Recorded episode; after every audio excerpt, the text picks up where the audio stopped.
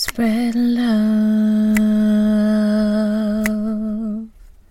Doom, doom, doom. Spread love. Hello, beautiful people, and welcome to POV with Kristen Gilmore, where I interview interesting people that you and I are getting to know together. This podcast was created to enlighten, enrich, and inform. The basis is to spread love and extend God's grace to yourself and others. Hello, beautiful people, and welcome to another episode of POV with Kristen Gilmore. Thank you for joining me today. Today, I want to talk about your testimony and how it's not just for you. Hmm. Oftentimes, we go through situations that are kissed by God. Literally, the Lord wrote it and you felt it as you were going through it. And it was one of your darkest days, one of your most embarrassing moments or vulnerable places. I can speak personally for myself. Um, uh, back in college, I um, was sexually assaulted, and uh, going through that and having to make the decision, you know, to to carry it through and press charges and all that stuff even in that moment, I knew it wasn't just for me. All the embarrassment, the vulnerability, the fear around it. I even released some people, friends. Well, they weren't friends, but some people in my life at that moment because they didn't know how to handle that situation and I didn't know how to handle them. But it was the best call for me to make in that moment.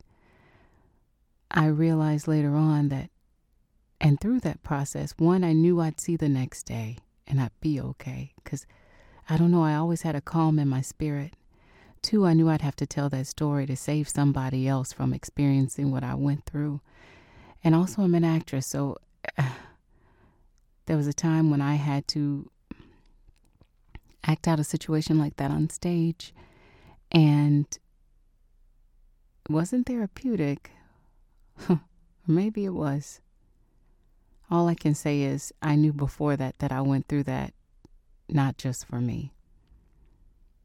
And I can say that honestly because I later met a girl in college who experienced that after me, and I was able to walk her through what she might experience in her own path to healing.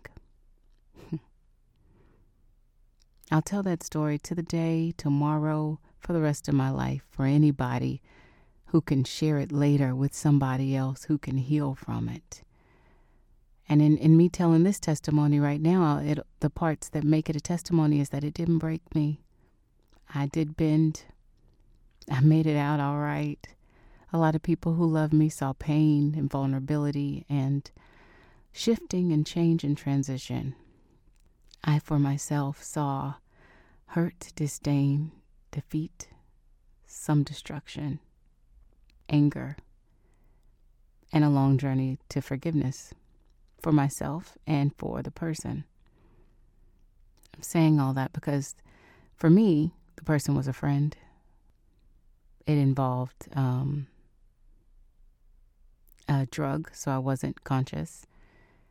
And I understood after that why people don't go and tell, why they don't go to the police. Because you feel like the process happens all over again to you in that instance. There you are. I understood then why the hesitation existed. You almost feel like the fight is kicked out of you, the wind is knocked out, knocked out of your sails. All of that. It makes trust hard. Yeah. One of the best lessons I learned from it was not to wear somebody else's mess. Allow them to sit in their own stuff. Don't wear somebody else's shame. There's nothing I did wrong.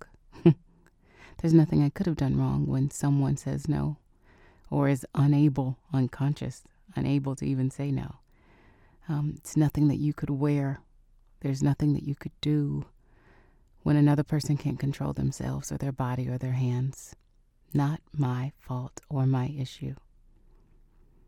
I also learned that forgiveness is a selfish thing. that is beautiful and should be done.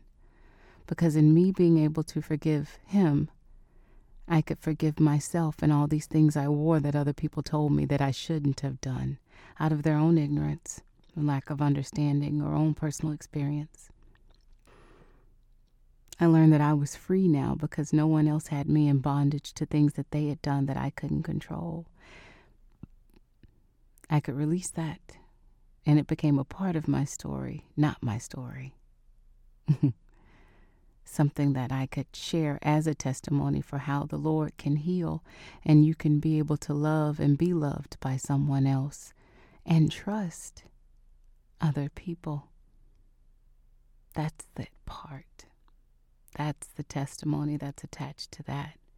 So, my question for you is what's yours? Did the Lord heal you from an eating disorder, alcoholism, sexual abuse, you being the abuser? Did the Lord heal you from an illness or an ailment?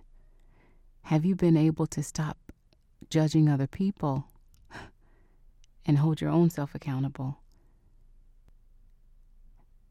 Have you allowed yourself to love and be vulnerable? What's your testimony? Oftentimes, we hold those things so close to our hearts and keep them under lock and key out of fear of judgment. But when you release them, oh, the souls that heal from your words, the pain that no longer exists, the strongholds that other people don't have over you anymore, all of those things you know, it was challenging to sit here and tell that story in this way because I was judging myself. But again, I didn't go through that just for me. And someone who went through that before me didn't go through that just for them. See, our testimonies are what show and shine through that what we go through can't break us. We can be healed and whole. Yeah. So the next time someone confides in you, or doesn't, the next time your heart feels moved to share something that you felt was oh so personal or too vulnerable, do. It shows your strength, not your weakness. It's one of the best gifts you can give a person. The gift in letting them know that they don't walk the earth alone. Nothing they've gone through is just for them. And that there's somebody with some advice that can help them get to the other side. It's actually powerful. It's actually a superpower. It's quite beautiful. So, what's your testimony? I love you. Thank you for listening. Till next time. Bye.